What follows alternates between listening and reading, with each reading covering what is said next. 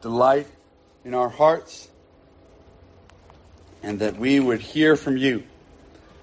That's what we always long for, Father, that we would hear from you. Thank you for your mercy and your grace, and thank you for your word. Be with us now as we open it together. We love you. Amen. Turn your Bibles to Luke chapter 1.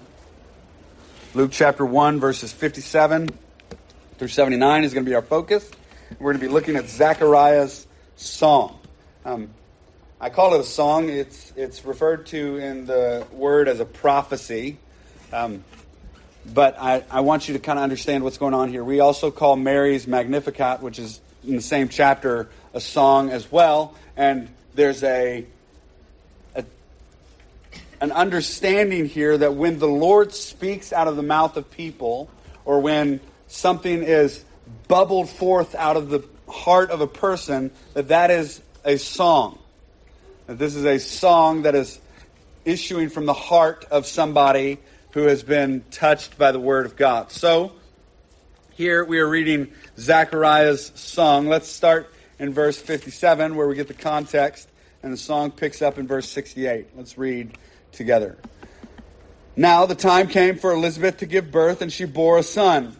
And her neighbors and relatives heard that the Lord had shown great mercy to her, and they rejoiced with her. And on the eighth day, they came to circumcise the child. And they would have called him Zechariah after his father, but his mother answered, No, he shall be called John. And they said to her, None of your relatives is called by this name. And they made signs to his father to inqu- inquiring what he wanted him to be called. And he asked for a writing tablet and wrote, His name is John. And they all wondered. And immediately his mouth was open and his tongue loosed, and he spoke, blessing God. And fear came on all their neighbors, and all these things were talked about throughout the hill country of Judea. And all who heard them laid them up in their hearts, saying, What then will this child be? For the hand of the Lord was with him. And his father, Zechariah, was filled with the Holy Spirit and prophesied, saying, Blessed be the Lord God of Israel, for he has visited and redeemed his people, and has raised up a horn of, of salvation for us in the house of his servant David, as he spoke by the mouth of his holy prophets from of old, that we should be saved from our enemies and from the hand of the, all those who hate us, to show the mercy promised to our fathers and to remember his holy covenant, the oath that he swore to our father Abraham to grant us that we, being delivered from the hands of our enemies, might serve him without fear in holiness and righteousness before him all the days, all our days. And you, child, will be called the prophet of the Most High, for you will go before the Lord to prepare his ways to give knowledge of salvation to his people in the forgiveness of their sins because of the tender mercy of our God, whereby the sunrise shall visit us from on high, to give light to those who sit in darkness and in the shadow of death, to guide our feet into the way of peace. And the child grew and became strong in spirit, and he was in the wilderness until the day of his public appearance to Israel. May God add his blessing to the reading and the hearing of his word. So, as we come to this, this song, uh, we want to get some context as to what's going on here. So, here's a little bit of an intro. And uh, Zechariah's, Zechariah was a religiously faithful man. You can see this in verses 8 and 9 of chapter 1 when it says, Now, while he was serving, while he was serving as priest before God when his division was on duty. According to the custom of the priesthood, he was chosen by Lot to enter the temple of the Lord and to burn incense. His customary religious duty is what's being emphasized there. Zechariah was a man who was faithfully attending to the worship of God. This is important for us because sometimes we can get weary of faithfully attending to the worship of God. We can become weary of it. We can get tired. We can we can say we want weeks off. We can we can kind of hold back our worship and and I want you to note God shows up in Zechariah's faithful attendance to the word of God. He's faithfully attending the worship of God. He's performing his religious duty. And that religious duty in modern times seems to have garnered with it a negative association. We tend to think of religion as something negative. Uh, you've heard it argued over and over. It's relationship, not religion. You've heard you've heard people kind of spurn the idea of religion, and I tell you, religion is not a bad thing. Religion, in and of itself, is not a bad thing. And so, attending to religious ceremony and religious duty is not a bad thing. Zechariah was doing his religious duty. God shows up to faithful religious people who are in disciplined practice. It's one thing to note here that God answers regular and constant prayer. God answers the regular religious practices of his people. Now, when this is happening in the Gospel of Luke, there's been about 400 years where there has not been a, a prophet where there have been quiet voices, there have been small voices and activities going on, but there has not effectively been scriptural prophet for about 400 years. From Malachi to Matthew, Mark, Luke, and John, there's about a 400 year gap. So we can, can draw this application that the consistent, faithful religious practice eventually God answers. God answers this. This has been a faithful religious practice. And then we see uh, the announcement there of grace. He tells them that John, he's going to name his kid John. Zechariah is going to have a kid. You're going to name him John. Zechariah, naturally, as a Jewish man, would have thought, I'm going to name my kid after me. But the announcement is John, which means grace. You're going to name him Grace. He's going to come. He's going to give grace. He's going to preach grace. This is pivotal to understand because Zechariah serves as a priest of the law. He serves as a priest of the law, and he's going to have a son named Grace, who's going to preach people, preach to people that one is coming who's going to free them from the law. And he's going to give them grace. You're no longer under the law, but under grace. Zechariah has been laboring in religious fealty as a priest of the law of God. And John comes, grace comes. The son of son of the law comes and brings grace. He will turn hearts to God in this in this testimony of who's coming. It says there in verses 14 through 17, uh, you will have joy and gladness, and many will rejoice at his birth, for he will be great before the Lord, and he must not drink wine or strong drink. He will be filled with the Holy Spirit, even from his mother's womb, and he will turn many children of Israel to the Lord their God, and he will go before him and in the spirit of power of Elijah to turn the hearts of fathers to the children and the disobedient uh, to the wisdom of the just to make ready for the Lord a people prepared. So John is going to bring grace to the people. He's going to bring grace. He's going to prepare the way for Jesus, bringing grace as the, as the message. And then we have Zechariah's response there in verse 18.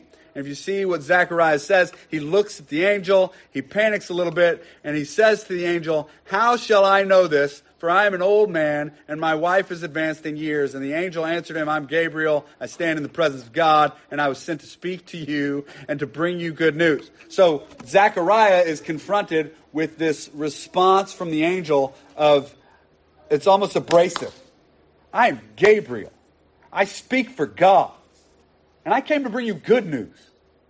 So that's kind of how that is supposed to read. It's a, re- it's a reproving remark. And we know it's reproving because Zechariah is not allowed to talk after this until he says grace. Until he confesses grace, he's not allowed to speak. Which is such a beautiful picture of those who are under the law versus those under grace. Zechariah, a man under the law, who is a priest of the law, cannot speak until he is willing to confess that he needs the grace of God. His name is John. And then all of a sudden he's able to speak. The grace of God moving here in Zechariah. And through Zechariah, that we would see this. So the result, Zechariah responds incredulously, How shall I know this? Or how can this, like, what is this? And note, note some of the things here. If, if you're wanting to apply the, uh, the response of Zechariah and really think about how you can, you can respond better than he did or respond differently than he did, compare his response to Mary's response. Mary's response is, How can this be? How can this be? Like, this is miraculous. This is amazing. How can this be? And her response is born up in out of her heart is a shock and awe at the wonder and power of God. Zechariah's response is, How shall I know this? Prove it, is what Zechariah says. How shall I know this? Prove it. If you want to respond to the Lord without having to go through a period of silence in his presence, without having to be reproved, if you want to respond to the Lord without those things, then my encouragement would be to respond the way Mary does. In awe of what God is going to do, and just throw your hands up and go, You got it.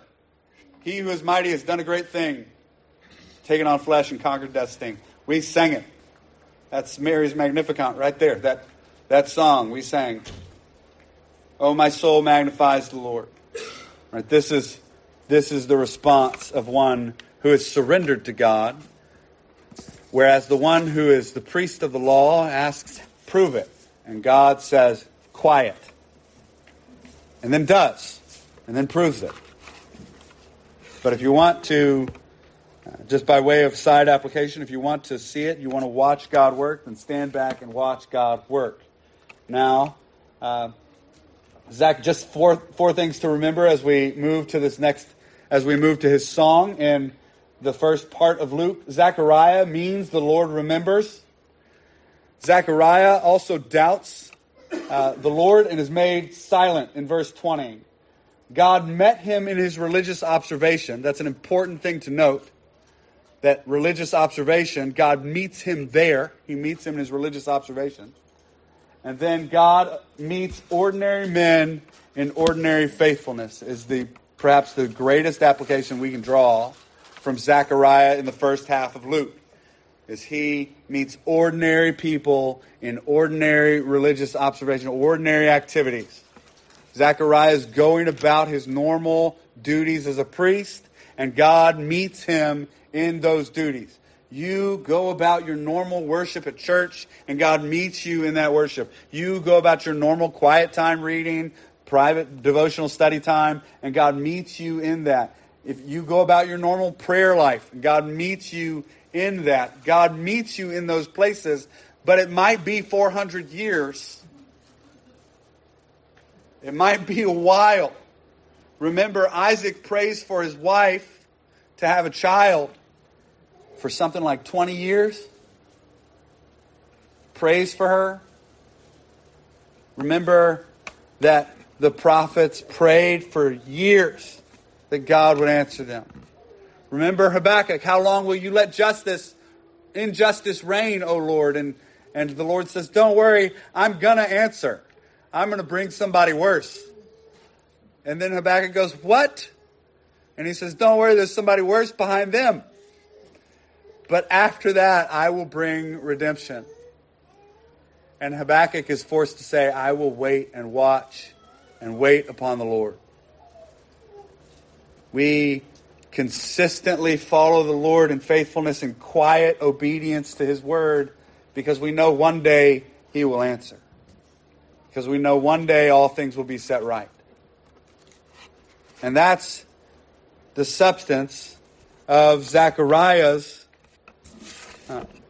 prophecy, Zechariah's song. So let's go over to verse 57 and dive into the main part of our text this morning. Now, the time came for Elizabeth to give birth, and she bore a son, and her neighbors and relatives heard that the Lord had shown great mercy to her, and they rejoiced with her. And on the eighth day, they came to circumcise the child. Now, just get the time frame right. Zechariah has been quiet since the announcement of her pregnancy. He has not been able to speak since the announcement of her pregnancy. Everybody knows he's mute now. Everybody knows he can't talk. He's a priest, which means this gets really awkward really fast, right? Because priests are supposed to be able to talk. They're counselors. They're they're pastors. They do what I do. They they talk with people. They engage with people. They're supposed to be able to speak, and Zechariah can't talk. So he's been performing his duties. He's been working as a priest. He's been trying to do this. Just he's having to write stuff down. He's probably carrying some sort of tablet that he can write on. He's got something by way of communication, but everybody knows he can't speak. Everybody knows he's been silent. Everybody also knows that Israel has not heard from the Lord for a while. That there's been very little miraculous signs. Oh, you had things like the Maccabean rebellion in that time period. You had prophets like Honi, uh, which is a religious, uh, a Jewish prophet that existed somewhere between, uh, I can't remember the date exactly, somewhere between 300 BC and zero. He's, he's in that time period, and he's the one who draws a circle on the ground and refuses to leave the circle. It's a, it's a legend. We don't know if it's true or not, but there's, you had men like that. You had these, these things that happened where people would leave in congregation. You had, you had small, uh, risings of faith. You had these things, but, but in general, there was kind of a silence in Israel. There's kind of a quietness in Israel. And here, Zechariah models that. He looks just like it. He gets silenced by God because he questions the Messiah. He questions the advent of grace. How shall I know this? And he questions it, and God says, You'll be silent until I show you. And so he's quiet and he hasn't said anything. And he's been years of religious fealty in silence and waiting. Zechariah is a picture of Israel. He's silenced until grace comes. He's got years of silence. And then there's fear that comes upon his neighbors. When, uh, let's just get the story. And, and on the eighth day, they came to be circumcised. They came to circumcise the child, and, and they would have called him Zechariah after his father, but his mother answered, No, he shall be called John. And they said to her, None of your relatives is called by this name. And they made signs to his father, inquiring what he wanted to, him to be called. Now, I just think that's a funny moment. Just imagine you've got a baby, the baby has been circumcised, and this is now the official naming. You're standing before the priest, he's got the pen and paper. What are you to, this is the birth certificate. What, is, what are you going to name this kid? They're about to log it in, and Zechariah is standing there, proud father and Elizabeth, is mother, holding the baby. He's going to be named John. And everybody goes, Whoa, whoa, whoa, whoa, whoa, lady.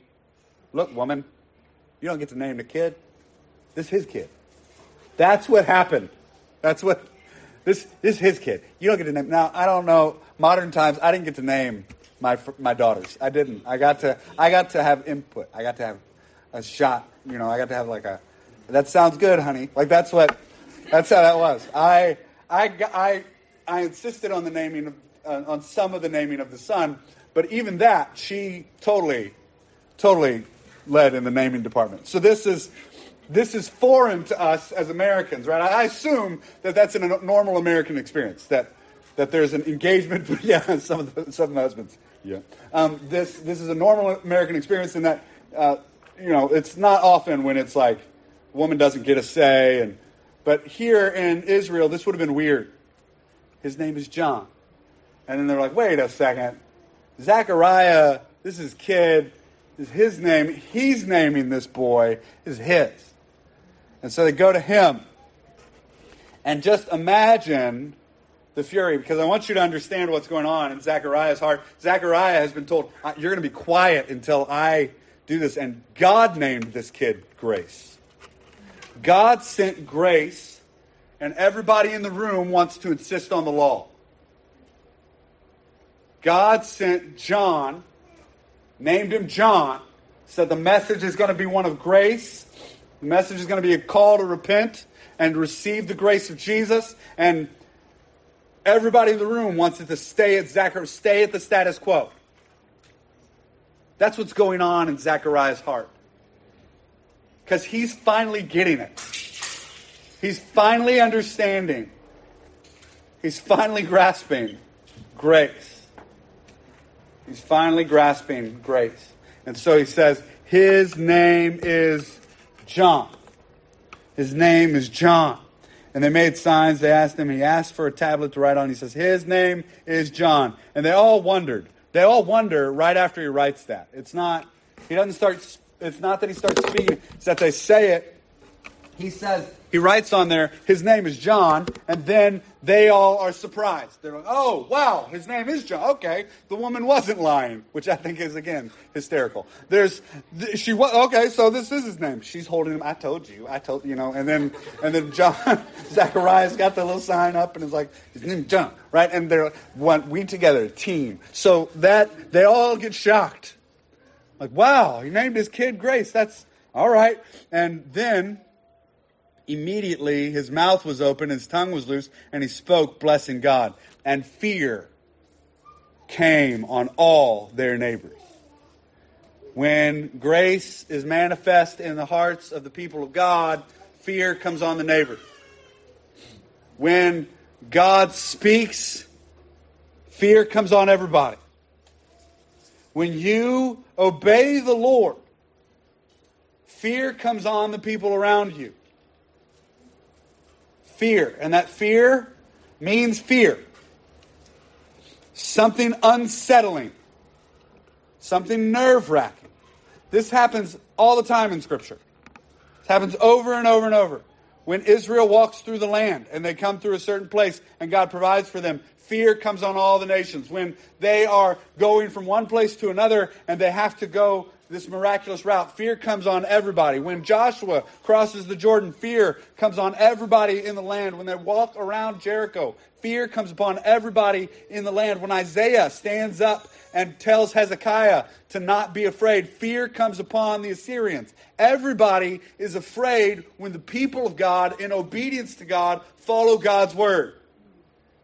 I would even testify, modern times, if you read uh, the book Jesus Freaks or Fox's Book of Martyrs, you can read in history where when Christians obey, even if they lose their life for it, even if they're tortured, fear comes upon everybody in the room. Fear comes upon everybody around them. And I mean fear. Not simply awe, not simply uh, reverential respect, but fear, as in an unsettled, uncomfortable attitude. This is what you see when you are faithful to the Lord and other people who are around you are not faithful to the Lord and they start to get very uncomfortable being around you. That's fear. they begin to fear. So fear comes upon everybody. Zechariah confesses grace. His name is John. And he, fear comes upon everybody. Just a short application. When we focus on this life and our condition, we often find that our tongues are tied, like Zechariah. We often find that our tongues get tied, like Zechariah, and we can't say anything. But when we focus on what God has planned and what God has said, we will find our tongues loosed and we can speak. And in the speaking, we will call others to repent and they will fear the Lord one way or another. They will either fear and submit to him in grace, or they will fear in anger and fury. So, the world will see and know when we are in step with God. The world will see and know when we are in step with God. Now, let's look at the song of Zechariah, verses 60, 67, really, 67 through uh, 79. Um, and this is the, the outline that we're going to kind of follow here. God's activity, the prophetic past, which is his first portion, 68 through 75. John the Baptist's role in verses 76 and 77. And then finally, verses 78 and 79, the light has come and what this means for us. So, uh, this is in three parts. And to begin, uh, we need to understand that this first part in verse 66 through 67. And all who heard it laid, their, laid up in their hearts, saying, what then, what then will this child be? For the hand of the Lord was with him. Now, uh, when we obey the Lord and we follow the Lord, fear comes upon everybody, and everybody ends up asking this question. This is a natural question that starts to happen. They ask this question, and Zechariah, the father, in verse uh, 67, responds, And his father, Zechariah, was filled with the Holy Spirit and prophesied. He prophesied, or he sang, or he bubbled forth. But note, when he speaks, it starts with the Holy Spirit. The Holy Spirit originates this song of worship. It originates with the Holy Spirit. He's the origin of the praise. So think about that for a second. The Holy Spirit of God praises God. God praises God. God sings praises to and for and about himself. That, that could trouble someone. So I just want to take a moment to think a little deeply about this. The question is God praising God, God worshiping God, is that some sort of self exalted, self exaltation in the, in the terms that we think of it? And the answer obviously is no, because I wouldn't bring it up if it was. It'd be really weird. Um, no, this, this, is, this is appropriate. And I want you to understand why it's appropriate. You see, if God worshiped anything other than God, he would cease to be God. If God worshiped anything other than himself, then that thing which he worshiped would be higher than him. That thing which he worshiped would be immediately ascribed higher to him because he has the power to put things where they are. So if God worshiped anything other than God, then he would cease to be God by definition. The most high, exalted one, who's the only one worthy of worship. So God, therefore, must praise himself. By nature, he praises himself. He exalts his own name to the highest place. And this is a good thing.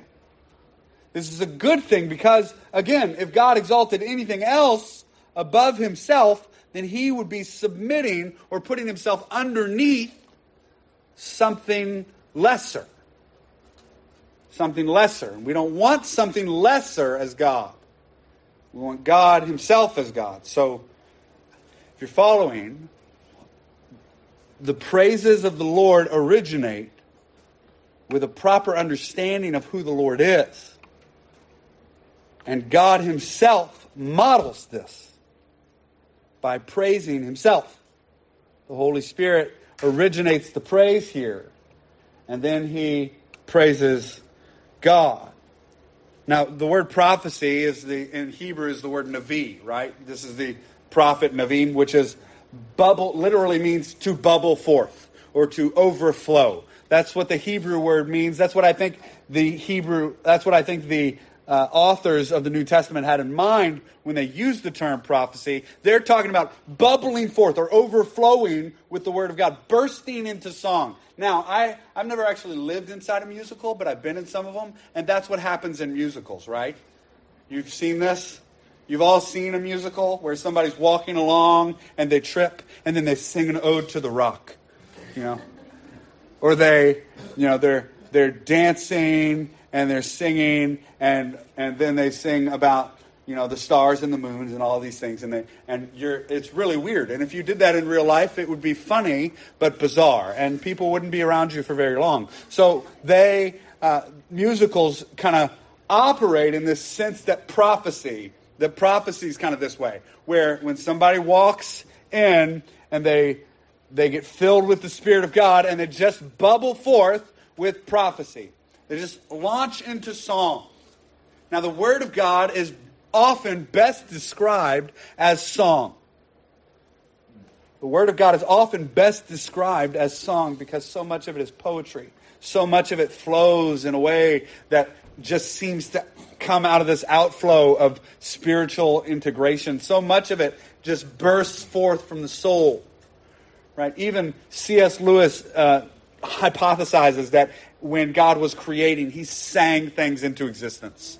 That when it says he spoke, it should probably be rendered he sang these things into existence. He sang, Let there be light, and there was light. Like this, this beautiful concept that God is a singing God who bubbles forth out of his own love for himself, creation. This is, this is a beautiful sense. And so Zechariah here bubbles forth in prophecy. And prophecy in the New Testament and in the Old Testament points not simply forward or back. It does not simply point forward or backward. Rather, it points up. It always points up. The point of prophecies are always to reveal something of God.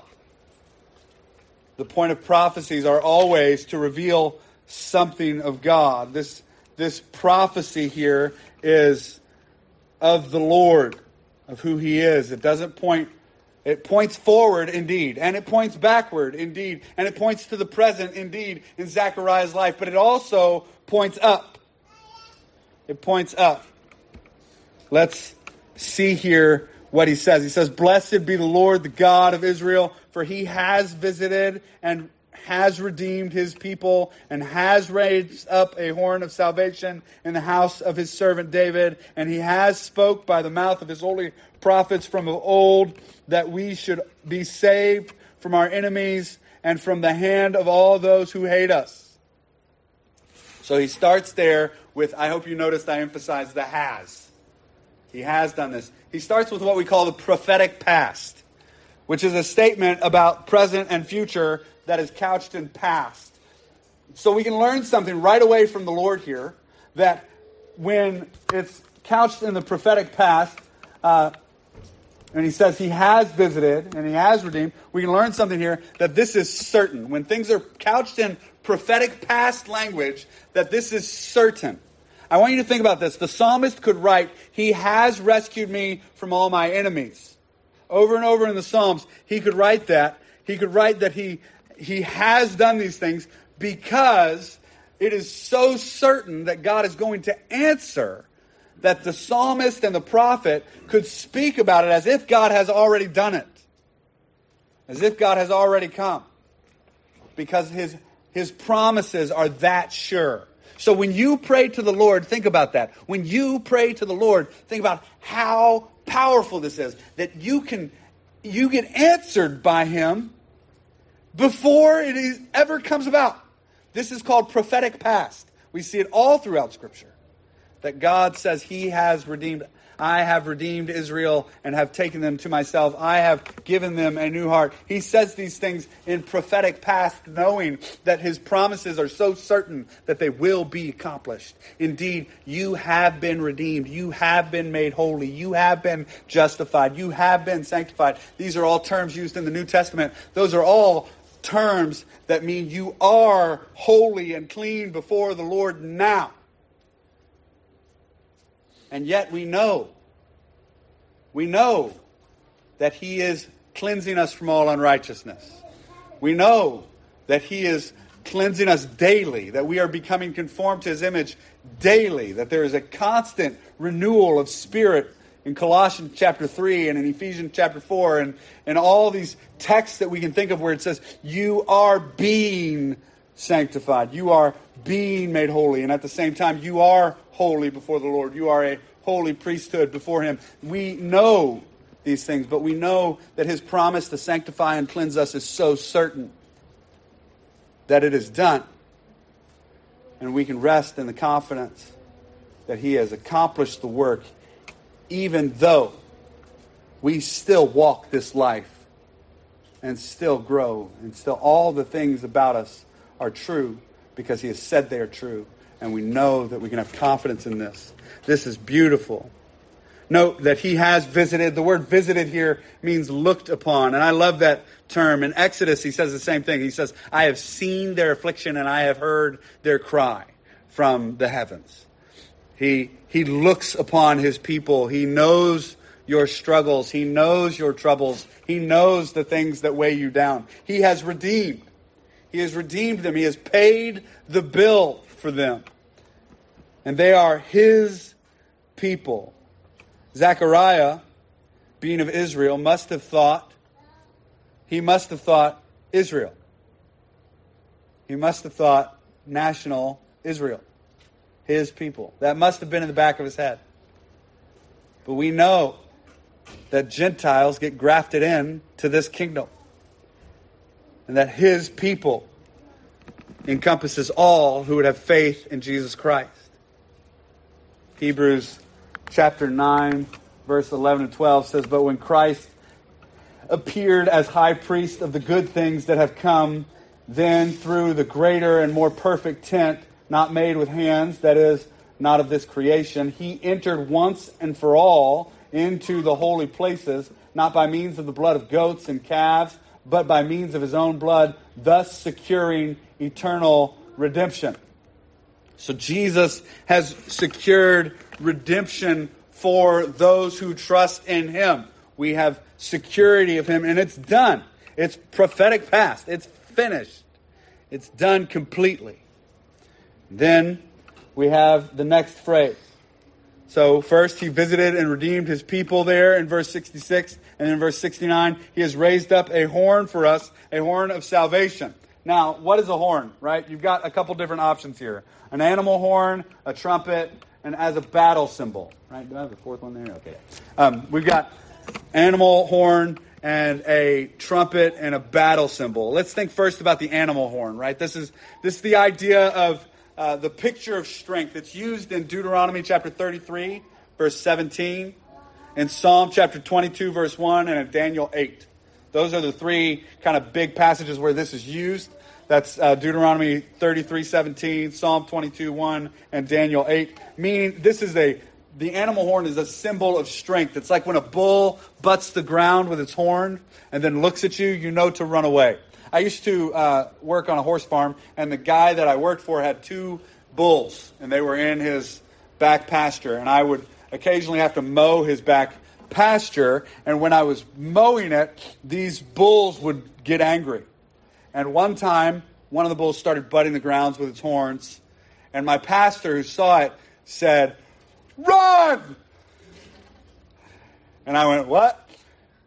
And he said, Get off the lawnmower and run! And I, uh, you know, obedient, hopped off, ran off, jumped over the fence. And the bull charged that lawnmower and knocked the thing on its side. And I went to my pastor. My the guy I worked for was also my pastor. He was a farmer, horse farmer, and pastor and accountant. It's a fun discussion for another time. But he uh, he said, "Run!" I got off the lawnmower, ran. This cow knocked it over. I went to David. I said, "David, what do what do we do?" And he said, "You let him calm down." And I said, You can't calm him down? He was like, It's a bull. He's got horns. I don't want to get hurt. That's the, that's the thing. These, these horns were what he was worried about. He was worried that these horns would gouge and, and hurt. And this is a big animal. Animals that have horns are usually pretty big and they're mean. And they have horns for a reason. God put them on there for a reason. These are strong animals and they can be ferocious. So horns here, the horn of salvation is the symbol of strength and power from the Lord. That he would come and save you. It's this image of power and Lord. Second, ver- second image of a horn here is the trumpet, right? The idea of a trumpet. Trumpets are blown in Exodus thir- in Exodus 19 in particular. Tr- trumpets are blown in order to call the people to God. Think about that took a shofar horn or some sort of ram horn and blew through it to make this noise. Ah, you know, they make this noise, and it caused everybody to come to the Lord. It was a way of calling them to come to Him. So when Moses got ready to worship, he would blow this horn, or Aaron and the priests would blow these horns, and the people would know, oh, time to go to worship. And they would come before the Lord. This was a way of calling people to the Lord. When the horn was blown, they were permitted to approach God. So Zechariah says there's a horn of salvation. We're permitted to approach God now. In the law, we were not permitted to approach God without this. God has raised up a horn of salvation. And then finally, a battle symbol. We see it constantly in the scripture, raised in battle. The horn is blown in battle. Jericho, they walk around the wall, they blow the horns, the walls fall down, war happens. And I that blow the horns, and war happens. And the Psalms, that blow the horns against their enemies, and war happens. This is raised in battle. So God here has raised a horn, and it's got this threefold meaning. One, it is strong enough to save. One, it calls you to Himself, allows you access to God. And then three, raises battle. It's raised in battle against evil and sin and wickedness. God has raised up a horn. He is not silent, He is not standing back. He is at war against sin and evil, and now we see the victory come. He has raised a horn against his enemies. He has raised them up for the house. then we've got this phrase, in the house of the king. He has raised up a horn of salvation for us in the house of his servant David. He's raised a horn for us in the house of his servant David. Jesus is the horn of salvation from the line of David. From the line of David. Jesus is the horn of salvation. And he goes on and he says, As he spoke by the mouth of his holy prophets from of old, that we should be saved from our enemies and from the hand of all who hate us. He spoke through the prophets of old. There's a couple scriptures that you can grab hold of here.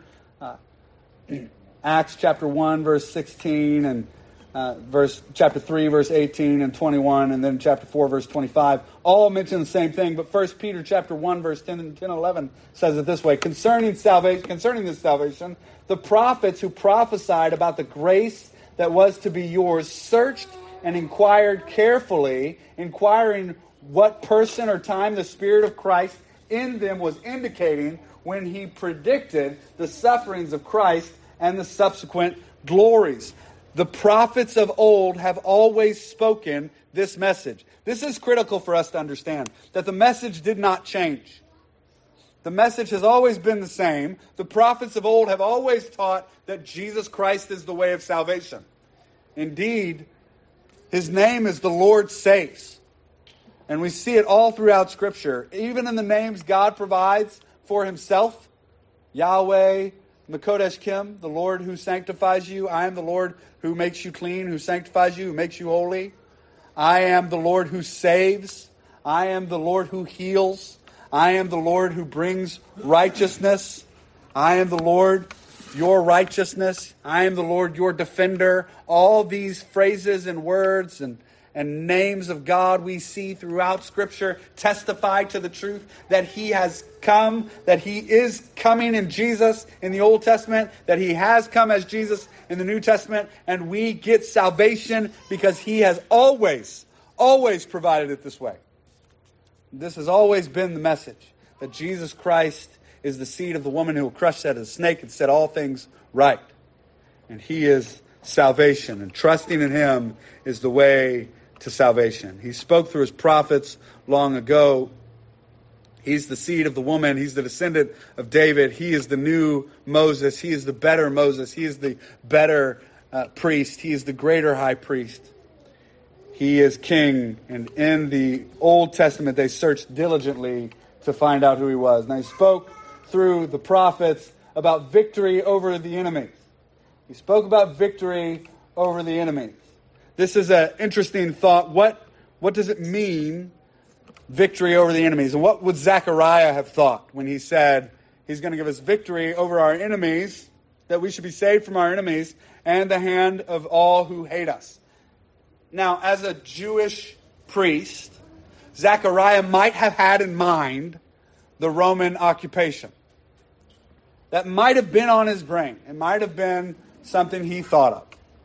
Uh, if he didn't think about it, it wouldn't take long for him to think about it, as he could go to any place where they were having coffee or tea or something and find old men arguing about politics.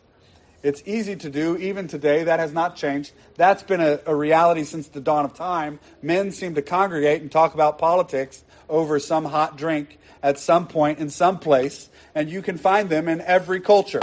And so in the Jewish culture, this would be no different. He would have gone and heard and thought, and in the back of his brain, maybe Zechariah was thinking Rome. Maybe. Maybe he was thinking Rome. Maybe he was thinking sin. Maybe he was thinking sin, the sin of the people. He's a priest. It's highly likely that he could have been thinking about sin. Maybe he was thinking about evil in general. Maybe he was thinking about evil in general. So what's the answer? What's what's the I wouldn't dismiss any any one of them. Zechariah was probably thinking about all three of them at some level. So like any good theological question, the answer to this one is yes. Which one was he thinking about? Yes.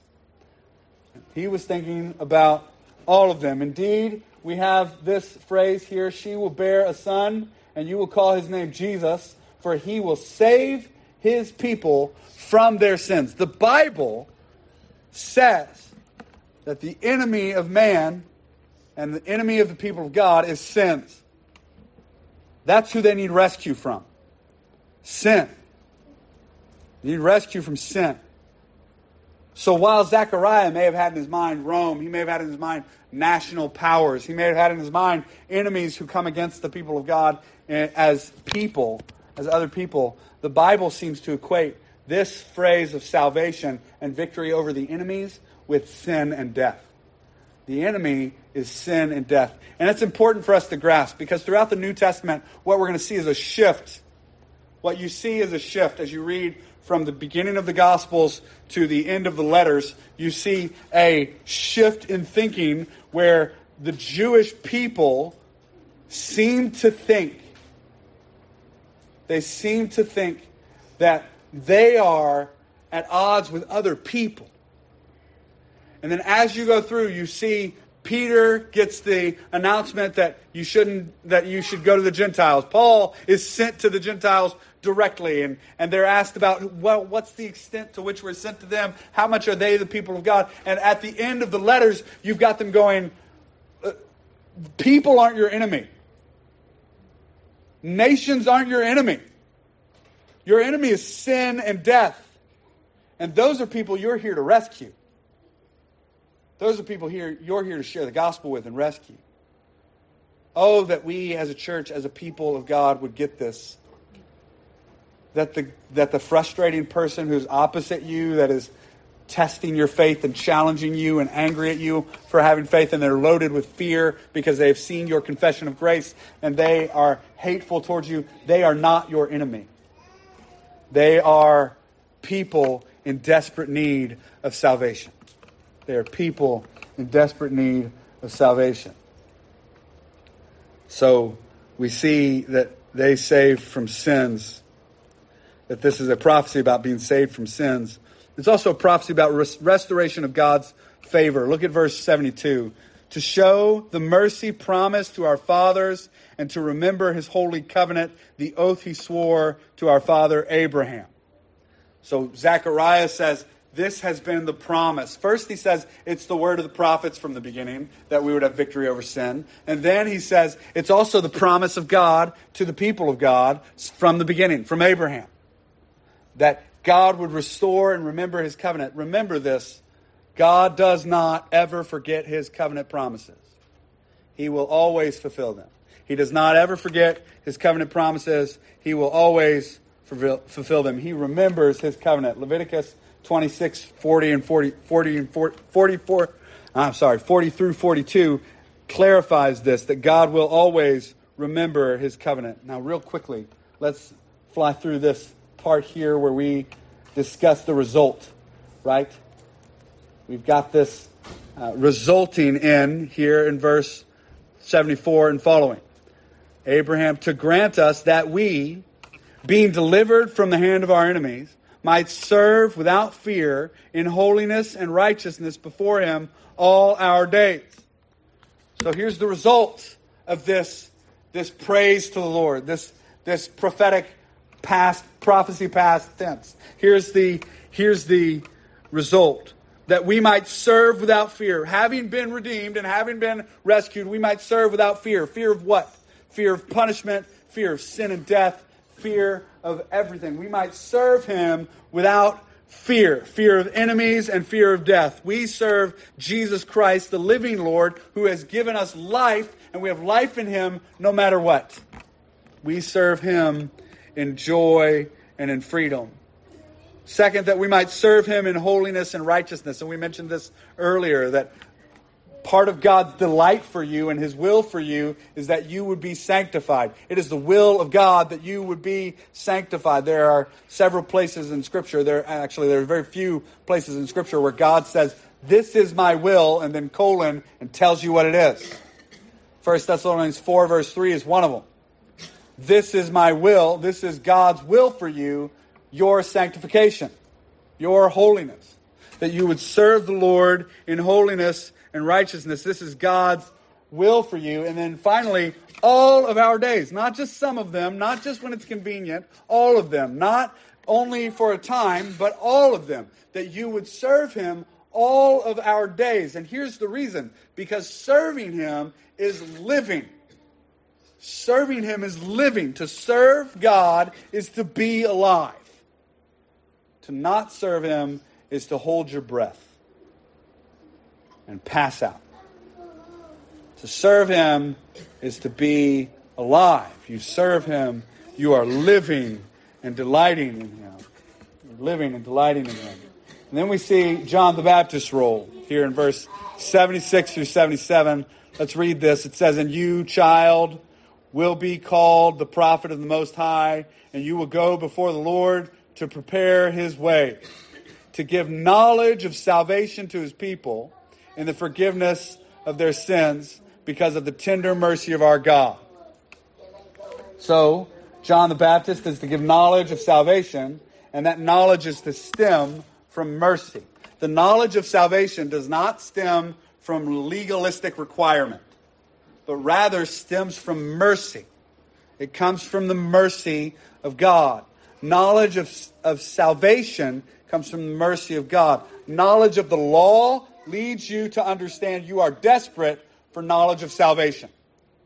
The law is a schoolmaster intended to point us to our need for Christ.